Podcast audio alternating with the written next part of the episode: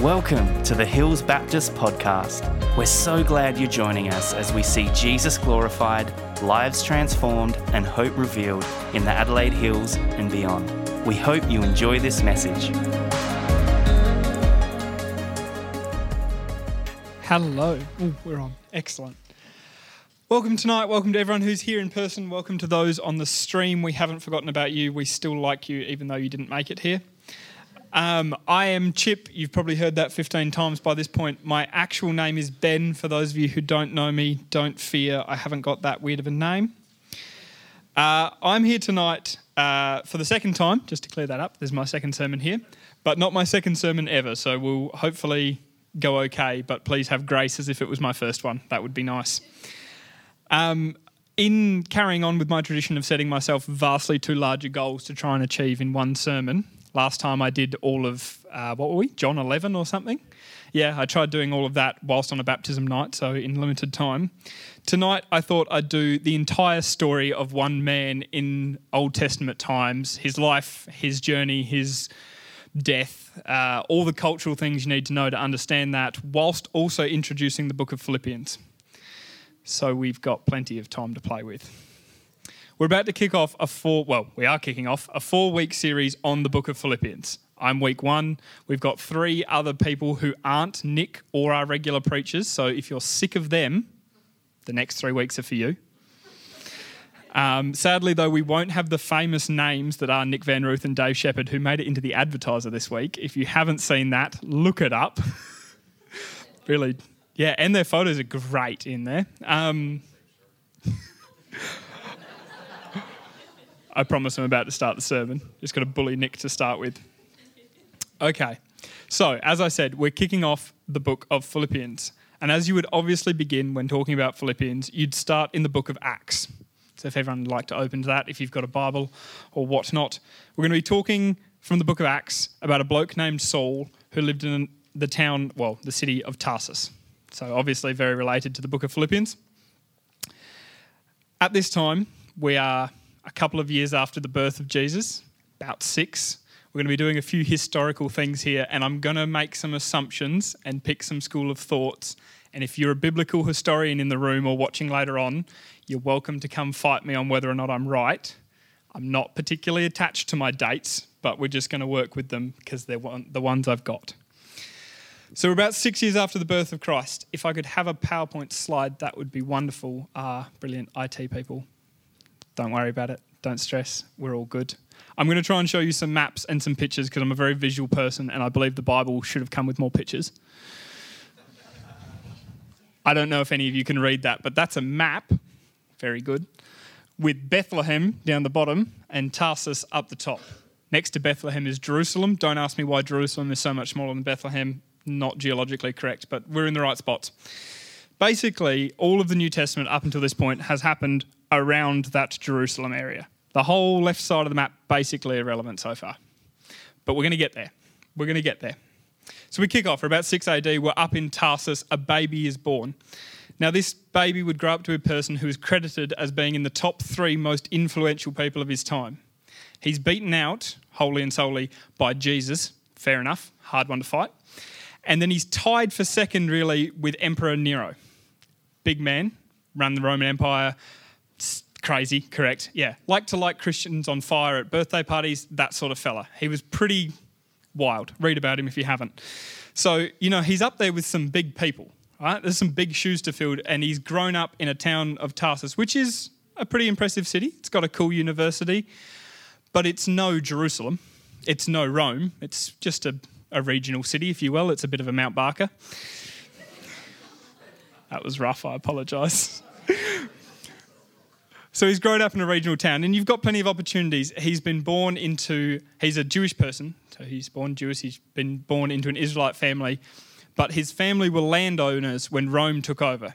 And part of that gave you some privileges. So if you owned Rome, if you owned land when the Roman Empire took you over, you were automatically given Roman citizenship, and so were all of your kids, which is a big win. It means that you're exempt from some persecution, you've got some lighter taxes, you don't have to worry about being persecuted for your religious beliefs. That's a win. So Paul's born into this family, relatively wealthy, living in Mount Barker. It's a nice time for them. His dad's a tent maker, a handy trade at the time, less so nowadays, I'll admit.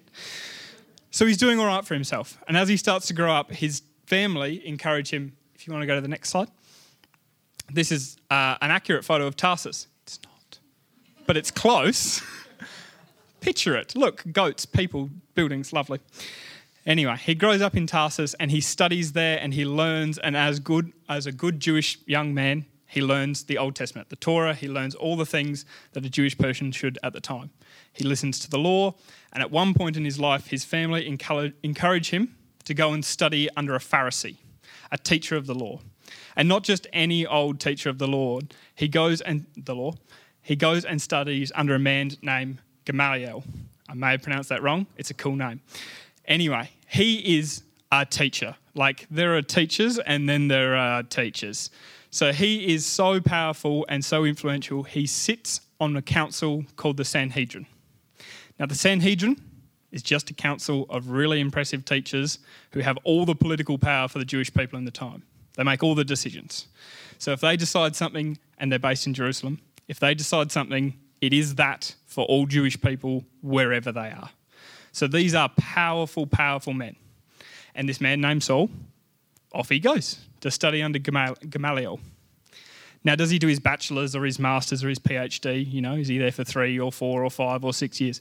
He studies under him intensively for eight years. Eight years studying under one of the most knowledgeable and most influential teachers of the time. So Saul knew his stuff. And he wasn't just an okay student. He didn't pass through. He didn't get those P's, get degrees attitude. No, he excelled. He knew what he was on about. And after eight years of studying with him, we start to get to an interesting time where historians aren't quite certain which way this is. But it's some people believe that he was offered a seat on the Sanhedrin. So he was offered this position of absolute power. There was only realistically one person, the high priest, and God, if you're counting him, that sat above the Sanhedrin. So this was it. He's a, he's a young man. He studied all his life. He's got this absolute sense of power and he knows what he's talking about. He's good at his job. He's got his life figured out. He knows where he's going. And the, the Sanhedrin knows that. They love that. He's, he's young, he's enthusiastic, he knows what he's on about. He's a great asset. Next slide.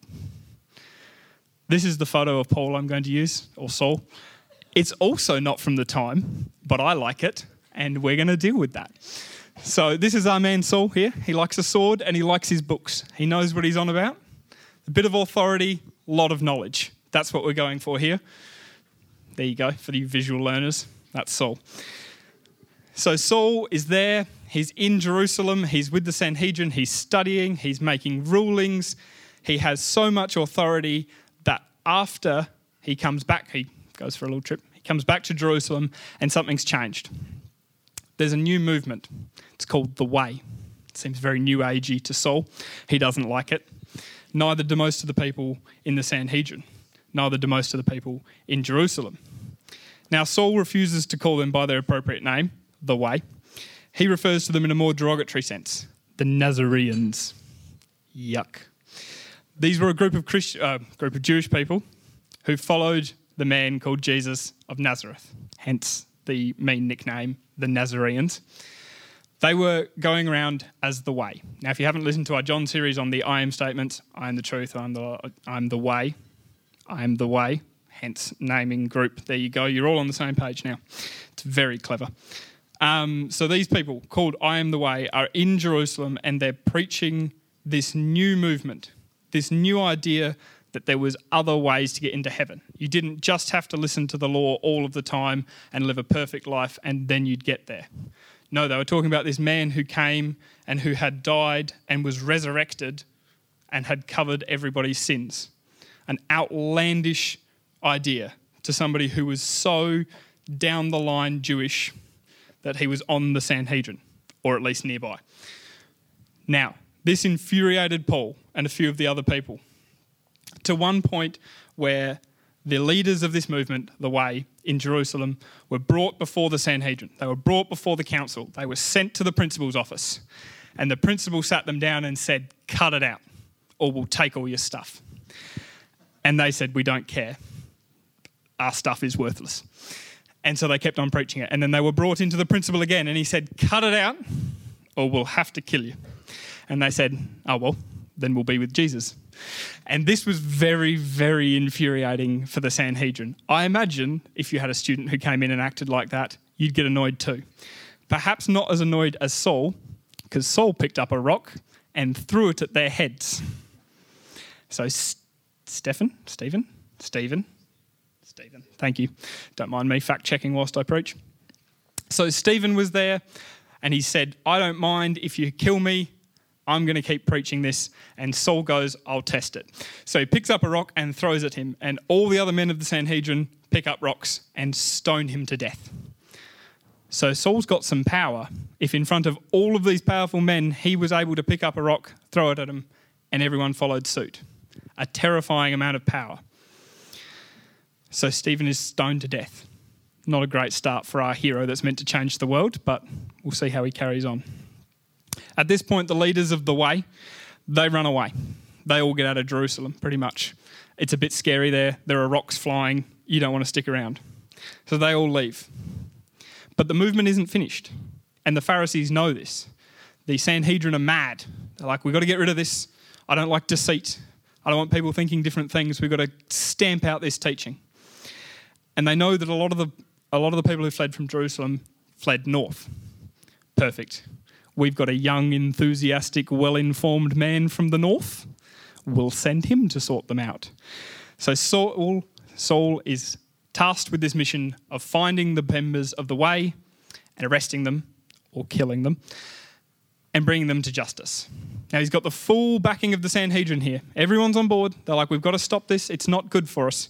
And so off he goes. He's got his orders. He's sent off to the town of Damascus. He's headed up north back to Tarsus. I think we have a next slide. Yeah. For those of you who can't read it because it's impossibly small, you've got Jerusalem at the bottom, Damascus in the middle, Antioch, Tarsus. Right? Everyone knows where we are. The little circle there has another picture that isn't Saul, but is. And he's on his way to Damascus, as you can tell by reading the map. So on his way to Damascus, he's off there. He's got his mission. He's really good at his job. He knows what he has to do. He's been given his orders. I'm off to arrest these people. He's been doing it in Jerusalem and he's been doing it around by. He's gotten so good at it that he actually now arrests people, collects their documents, and knows where they're headed. So he's like, right, I'm going after them. And off he heads to Damascus and he gets halfway there on this three day hike and he's got his mates around and they're all chatting the Torah and what they're going to do when they get to Damascus how nice the beer will be, what they're going to do about arresting the Way or the Nazarenes. And then all of a sudden, there's a blinding light, and Saul falls to the ground. And all of the other people there are quite terrified because a blinding light has just appeared. Fair enough. And whilst this is happening, Saul hears a voice asking, Why do you persecute me so? Why do you persecute my people? This is God. This is God stepping down and telling Paul off. He's been told off by the principal's principal. The boss is in town. So Paul's in trouble at this point, and it's at this point that I pick up the story and go, every now and again I'm sitting at home and I'm not sure about my job or what I'm doing in life, and I just wish God would step down and tell me what to do. And then I read this and go, maybe I don't. Because not only was there a blinding light and a voice that only Saul heard and none of his friends heard, but he then ended up blind. Not just momentarily blind, it wasn't a flash, he didn't look at the sun. No, he was blind for days. He had to be walked into town by his friends. He had to wait in the town of Damascus for his enemy, a member of the way, to come over to heal him and then to tell him he's been doing the wrong thing. So God didn't just step down and say, "No, you're doing all right, Saul. Like you know, we can work with this. Just edit your path a little bit. We can we can straighten you out." No, He blinded him for days, and then He forced his enemy to tell him he was doing the exact opposite thing to what he should be. I don't think I'd like to hear that from God, so I'd rather He didn't step down and tell me that, but He might. anyway, so Saul ends up in Damascus. He's healed. He learns about the way and he's converted. So, this champion, this powerful member of the Jewish culture who knows what he's on about, who's studied it for years, who has all of the power and all of the support from the other Jewish leaders, now goes, I think we're wrong. Oops. So instead of being sent to Damascus to arrest and to kill and to apprehend these people, he ends up going there, learning he was wrong, and then to add insult to injury, begins preaching the message he's just been told. He takes a little bit of a break, which is probably fair. It's been a trying time, the whole being blind and then realizing your entire value structure was out of order and having to completely flip over your life plan. I imagine that would stress most people out. So he takes a bit of time off, he does a bit of, of soul searching, does some learning, and then he gets back to it. He only stays there a short time. Once he returns to Damascus, though, he comes back talking about the new way, about the things he's learned, the things he's been shown, the things he's been taught. He's a completely changed man. He's not completely changed because he's still Saul. He still is the person who had come here with a sword in one hand and a book in the other hand, but he's different. He's talking about this. And the local Jewish population are not on board. They're not happy that their knows what he's on about, powerful member of the Sanhedrin who'd rock up to clear out the way is now preaching their message. So, as we've seen is the trend, they do what any logical person at the time would do. They attempt to stone him. It's nearly successful too. But he ends up escaping through a hole in the wall and he runs away. Fair enough. It starts a very tumultuous journey for Saul. He does a lot of running away, he does a lot of nearly being stoned, and he does a lot of nearly dying. But the good thing you all know is he doesn't die. Not for a while, anyway. But he does nearly die, a lot. Anyway, after he's left Damascus, he heads down to Jerusalem. A brave move. He's just left there a few years before. He was meant to go up and clear out the way. He was meant to be the solution that the Sanhedrin sent north. And instead, he's come back south as the problem.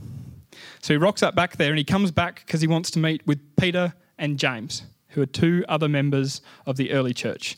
These are big guns. These are people who know what they're talking about. This is the, the, the ways equivalent of the Sanhedrin. These people know what they're talking about. They get to make decisions. They're sorting out the early church. And Paul goes, uh, Saul goes, I need to go meet them. Absolutely. And they talk, and they talk, and they talk, and they talk for days. Some accounts say that this went on for 14 days of consecutive conversation. Now, I love to chat, but I don't think I've got 14 days in me. Never know, this sermon hasn't finished yet, so we'll see how we go. And after he's met with these people, there's another plot to kill him. This will become a trend.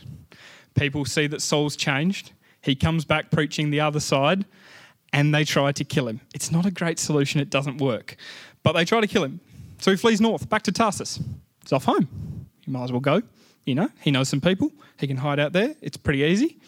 He's got this new faith. He's got these new ideas. He's like, well, I'll take them home. I've got some people to share with, share them, share them with up there. So he goes. He escapes, runs up north, goes home. Assumably stays with his parents, moves back in at about the age of, you know, 35. So don't feel bad. Even Saul did it. At this point, he meets up with a few other early church people. He meets up with these people named Barnabas, which is another cool name. Oh gosh, we've really lost names in today's culture, haven't we? We should get better ones. He goes up there and he hangs out with Barnabas, and then later on, they go back to Jerusalem. They keep trying this, and it doesn't work great for them. They go back there and they try to spread the message again. And it's not really picking up in Jerusalem. It's not working great for them. They're getting picked on a fair bit. So they decide that maybe Jerusalem's not the place to do this. And Saul comes up with a brilliant idea. Why don't we go elsewhere? He's a thinker, this fellow. He didn't get on the Sanhedrin for nothing. So he decides to go out away from the places where everyone knows him and is trying to stone him, and into places where people don't know him and they might not be trying to stone him a revolutionary plan. If we have the next slide, thank you. Here we get what is coined as the first missionary journey. Paul heads out, he takes Barnabas with, his, with him. Go on, how am I pronouncing the name? Barnabas? No, I like it with more syllables. Barnabas has now been renamed by me to Barnabas. Any problems? You're welcome to finish the sermon for me. Excellent. Now that we've sorted that out. oh dear, power's really gone to my head. He heads up north with a bloke named B for simplicity's sake. He and his mate B, they head off on a missionary journey. They hit a heap of towns, a heap of cities. These ones you can almost read, which is exciting. They head off to Antioch and they head off to a heap of other towns whose names you can't pronounce, and Antioch again, but in a different spot in case they got lost. I don't know which way they were going, but that's where they ended up. And they start preaching this new way to these people. Now, some of the towns take it great. Some of them start churches, some of them start friendships with Saul, some of them send him stuff, some of them hang out together, compare notes, and kick off a great gospel community. Others, not so well. Others go down the line of, let's try and kill him. And as you can tell by the fact that this isn't over, he keeps surviving. He's very slippery, this Saul fellow. He gets places. And after this big journey where he's gone to all of these churches and talked to all of these people, it's been years. So he goes, right, about a year and a half, maybe two years, better go back to Jerusalem. Because for some reason, he's convinced that that's where he'll solve problems. So he heads back to Jerusalem heads back down south. He returns to Jerusalem for the Apostolic Council, which is a cool way of saying the early church leaders got together and chatted about stuff in case they were teaching the wrong things. So he comes back down for this meeting where they all get together and go, Are you teaching this? I'm teaching that. Are you teaching this? Are we on the same page? Excellent. Which is pretty cool that they all checked that they were all on the same page and that they did this every so often so that everyone was teaching the same thing everywhere they went and everyone was learning the same thing. Seems a bit like a clerical thing to me, but you know, whatever. They got to do it. And after this, you know, they've chatted for a while and they've all figured out what they're teaching. Saul gets an itch. He wants to go again. He had so much fun on his first missionary journey, nearly dying, that he thought, why not give it a second crack? I'll take a second group, and my mate B will come with me again because he's a loyal follower, but also a good teacher. And they head off. But then they have a fight. He and his mate B they have a disagreement. Because on the first trip, they took a third person with him who chickened out. And B was ready to forgive him, and Saul was not. So they split up. By this point, I should have said Saul had changed his name to Paul. He decided that he was trying to talk to more Gentiles because the Jewish people kept trying to stone him. So he's trying to talk to other people outside of the Jewish faith. And what might help? A more Gentile name everybody else was doing it. It was the trendy thing to do was change your name. So he went, well, we'll drop one letter, chuck a P on there, job's right. Paul. So now Paul was travelling around. So he was the same man, just different values and a different name now. If he just changed that beard, then he probably would have been all right. No one would have known him. But he heads off. So he heads off and he picks up a couple of people along the way. But this second missionary journey took a while longer two and a half, three, maybe three and a half years. We're getting a bit foggy on dates. But he heads off. Next slide. Yeah, this is a missionary journey. Like, look at that. He's gone places at this point. So he heads up back north and he goes through Antioch again because why not? And then he goes through the second Antioch again because why not? And then he goes to uh, Ephesus, which is there sort of in the middle by itself and he spends a long time at Ephesus. This is a big church plant for him. He spends years there across his life. Ephesus is one of the main places that Paul spends time when he's not trying to convert Jerusalem or hiding at home with his parents.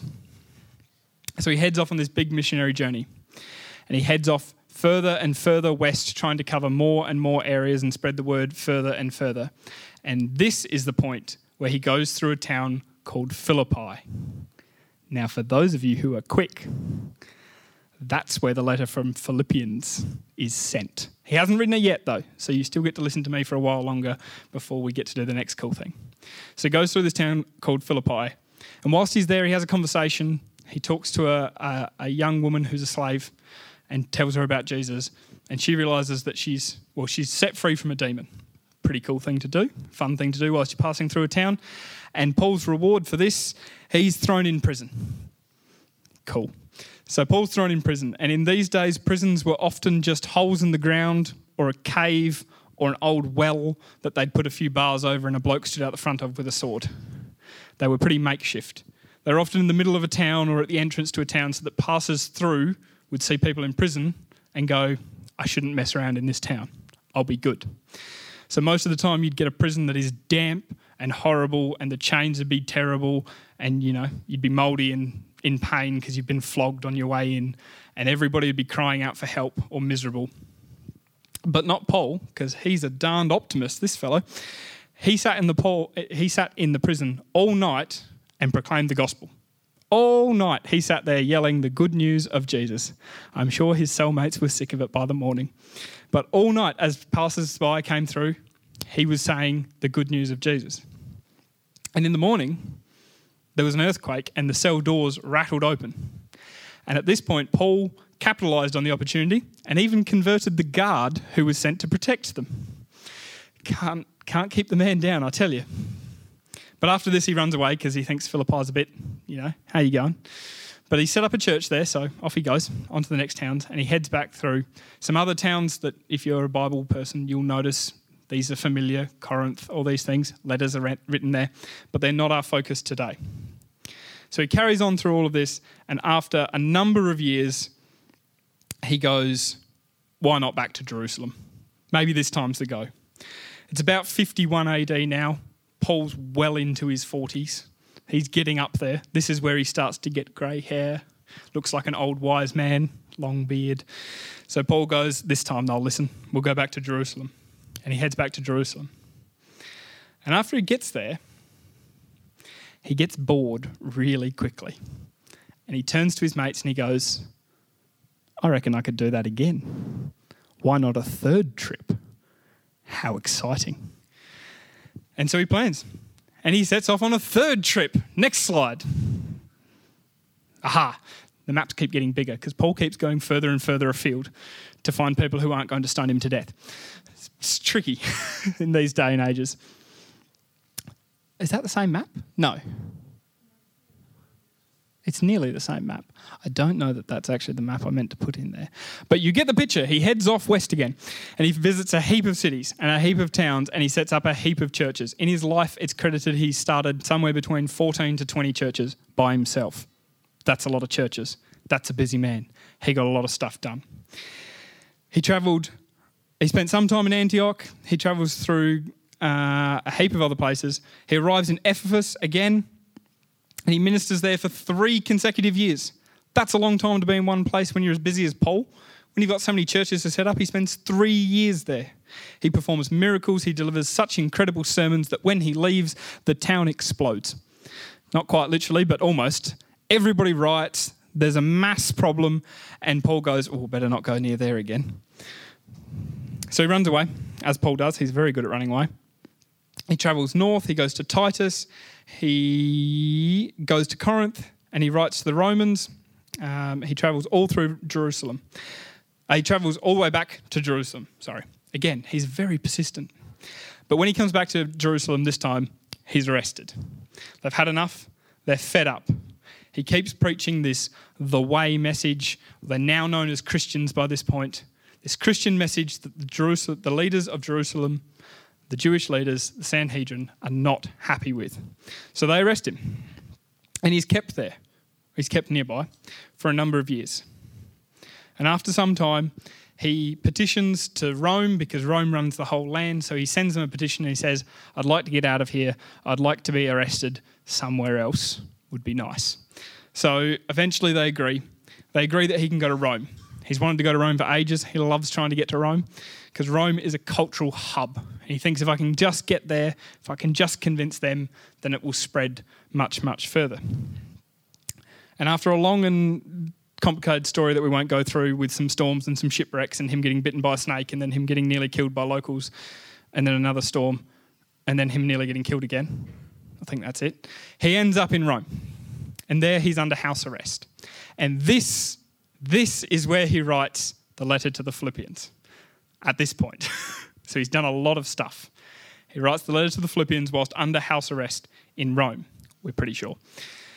So, with all of that context covered, we're now going to do a cool thing where we read through the entirety of the letter of Philippians. So the letter of Philippians was written as a letter to the church in Philippi or to the people or to the Philippian people. So it was written in one document. So we're going to read it as if it was one document, not, you know, little chapters and verses and sections. We're not reading little bits, the whole thing through. So Abby's organised some number of readers who might want to jump up now, you wonderful people, so you don't have to keep listening to my voice. And they're going to read the whole way through. I'll get up and say a little bit to finish, and then you're safe. Thanks, Chip.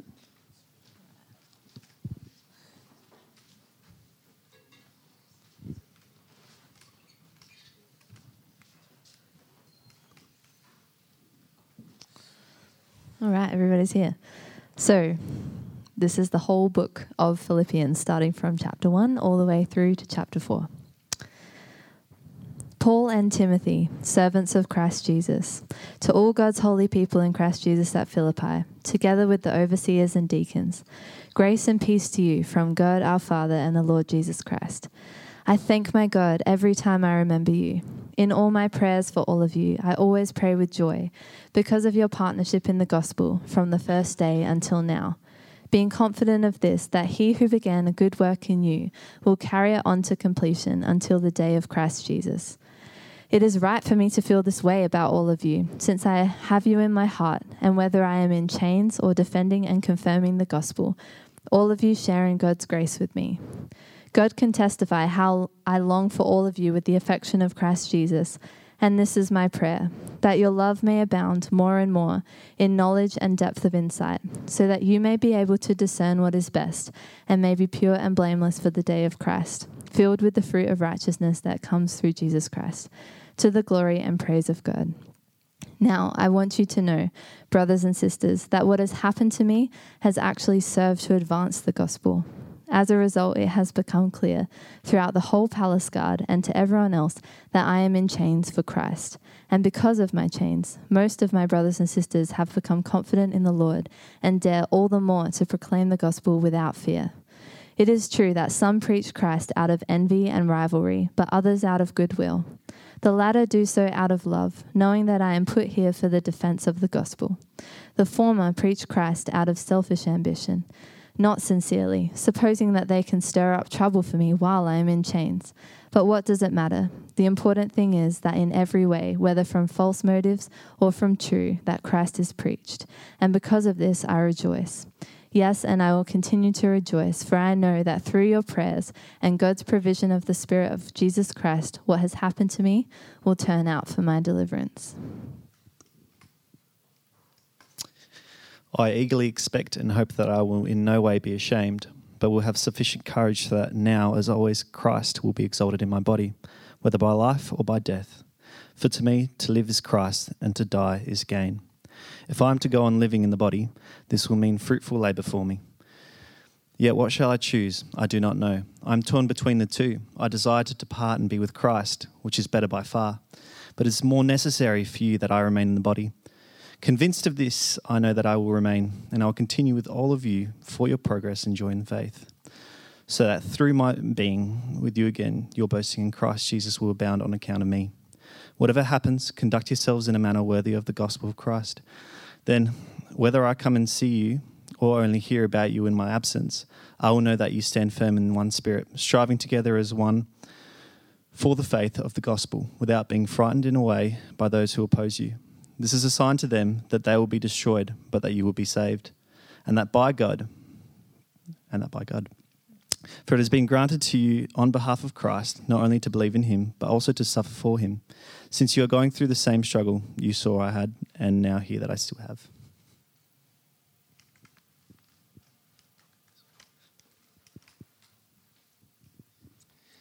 Therefore, if you have any encouragement from being united with Christ, if any comfort from his love, if any common sharing in the Spirit, if any tenderness and compassion, then make my joy complete by being like minded, having the same love, being one in spirit and of one mind. Do nothing out of selfish ambition or vain conceit. Rather, in humility, value others above yourselves, not looking to your own interests, but each of you to the interests of others. In your relationships with one another, have the same mindset as Christ Jesus, who, being in the very nature God, did not consider equality with God something to be used to his own advantage. Rather, he made himself nothing by taking the very nature of a servant, being made in human likeness, and being found in appearance as a man, he humbled himself by becoming obedient to death, even death on a cross. Therefore, God exalted him to the highest place and gave him the name that is above every name that at the name of Jesus every knee should bow, in heaven and on earth and under the earth, and every tongue acknowledge that Jesus Christ is Lord, to the glory of God the Father. Therefore, my dear friends, as you've always obeyed, not only in my presence, but now much more in my absence, continue to work out your salvation with fear and trembling, for it is God who works in you to will and act in order to fulfill his good purpose.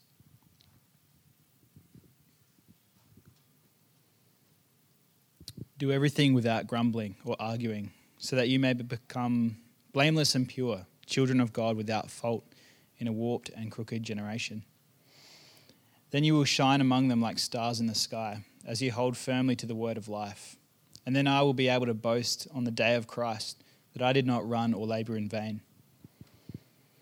But even if I am being poured out like a drink offering on the sacrifice and service coming from your faith, I am glad and rejoice with you all.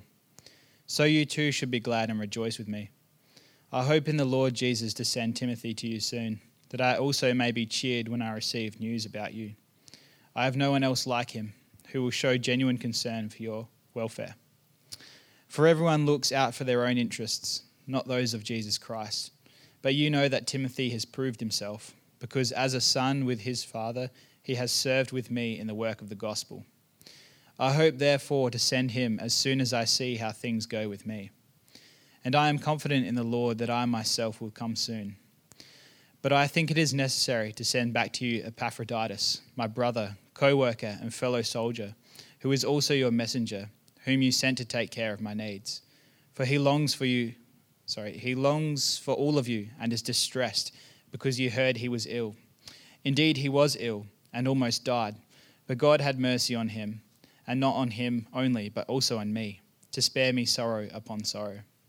Therefore, I am all the more eager to send him, so that when you see him again, you may be glad, and I may have less anxiety. So then, welcome him in the Lord with great joy, and honor people like him, because he almost died for the work of Christ.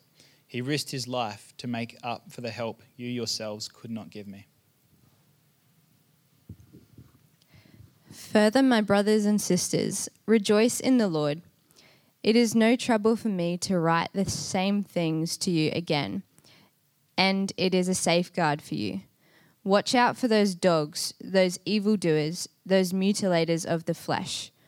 For it is we who are the circumcision, we who serve God by his Spirit, who boast in Christ Jesus, and who put no confidence in the flesh, though I myself have have reason for such confidence. If someone else thinks they have reason to put confidence in the flesh, I have more. Circumcised on the eighth day of the people of Israel, of the tribe of Benjamin, a Hebrew of Hebrews, in regard to the law, a Pharisee, as for zeal, persecuting the church, as for righteousness based on the law, faultless. But whatever were gains to me, I now consider loss for the sake of Christ. What is more, I consider everything a loss because of the surpassing worth of knowing Christ Jesus my Lord, for whose sake I have lost all things. I consider them garbage, that I may gain Christ and be found in him, not having a righteousness of my own that comes from the law, but that which is through faith in Christ, the righteousness that comes from God on the basis of faith. I want to know Christ. Yes to know the power of his resurrection and participation in his sufferings, becoming like him in his death, and so, somehow, attaining to the resurrection from the dead. Not that I have already obtained all this, or have already arrived at my goal, but I press on to take hold of that for which Christ Jesus took hold of me. Brothers and sisters, I do not consider myself yet to have taken hold of it. But one thing I do, forgetting what is behind and straining toward what is ahead, I press on toward the goal to win the prize for which God has called me heavenward in Christ Jesus.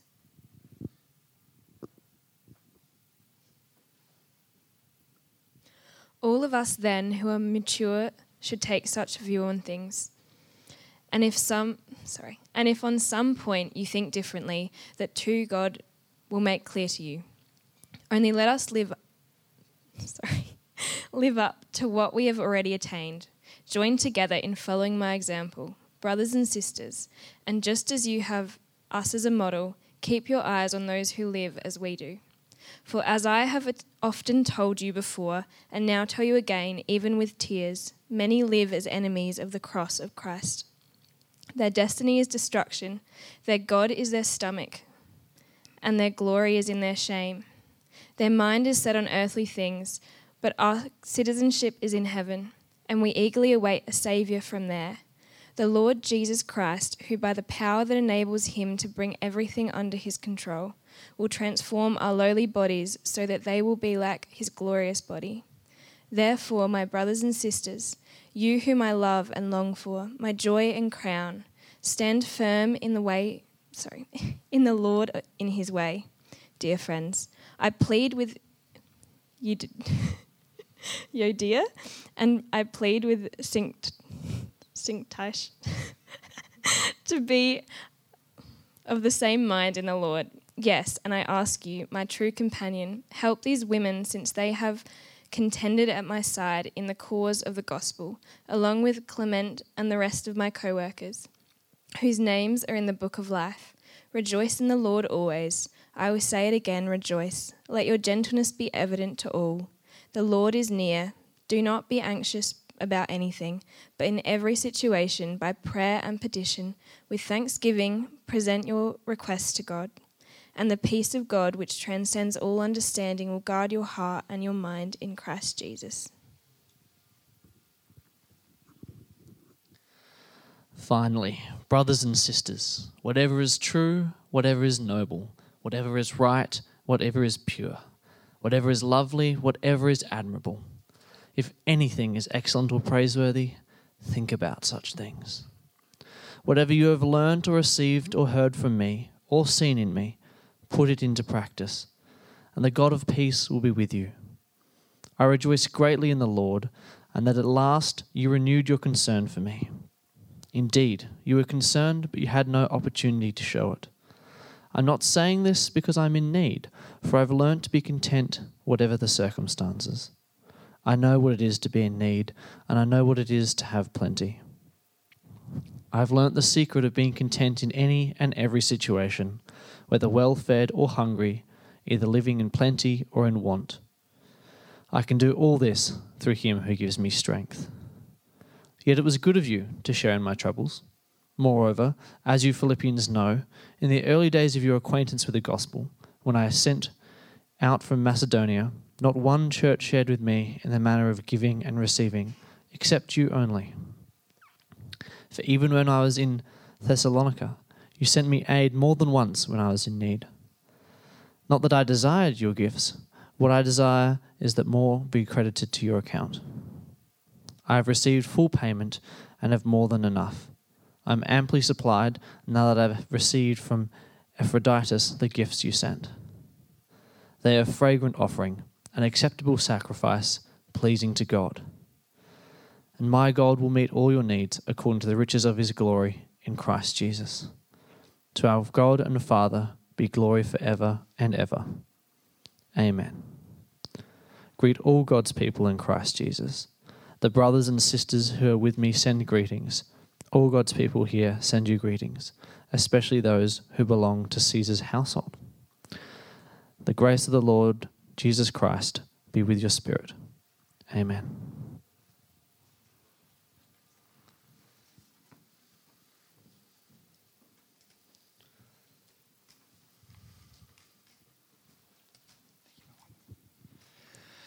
Thank you very much to our wonderful readers. It was nice to get a break from my voice and nice to hear the book as it was written, in completion, read out aloud to a crowd. I suppose I hope you got to the end of that reading and had some questions left. Ask questions about context, hopefully not so much after tonight, but ask questions about topics or things you wanted to hear more of because we've got three weeks on it. So if you read all, if you listened to all of that and you were on all of it, then it's going to be dry three weeks. But hopefully there is more for you to learn. I just want to close with why. I told you a rambling story of a man named Saul slash Paul that was slightly chaotic, and some historians would slightly disagree with me at some points, and maybe some names were said wrong and things like that. I told this story in this way because for me, one of the major things I forget when reading the Bible is that the Bible is almost entirely about people there are real people in it. These were real people that travelled to real places in real times, did real things, met with real groups, with had real thrown stone at stones thrown at them, if I could really speak. These were real people. And I often need to sit myself down and remind myself that Paul was a man who travelled around this area for some 40 years trying to set up churches, having his life in danger, having thrown away all of the power and the privilege and the position and the direction he had as a member of the Sanhedrin, or at least near the Sanhedrin. He was a man who had all of the things together. He had all of his ducks lined up. He was a Roman citizen in Rome. He was a teacher of the law in the Jewish culture. He could have had such an easy life. Instead, he spent years and years and years travelling around, not wealthily. He wasn't travelling in luxury. He was under threat of death almost always. And in the end, he was put to death. So, after the book of Philippians was written, or the letter to the Philippians was written, Paul ends up being arrested for the final time. What happens is that a new Caesar, a new leader of Rome, comes in Nero. This is the man we talk about who burns Christians as candles. He was not a friend of the faith. He comes in, and at some point, Rome burns. There's a massive fire, Rome burns down, and Nero goes, I need someone to blame this on. So he blamed it on the Christians. And in particular, he blames it on Paul. He goes, Bring me the leader of this faith that has set us on fire. So Paul is arrested. He's brought before Nero. And in a commentary I read about this, there's just this wonderful passage I'll read you, referring to the trial of Nero and Paul. On the judgment seat, clad in the imperial purple, sat a man who in a bad world had attained the eminence of being the very worst and meanest being in it.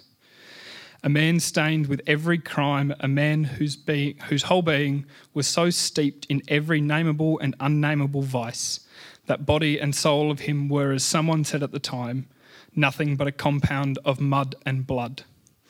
And in the prisoner's dock stood the very best man the world possessed, his hair whitened with the labours for the good of men and the glory of God.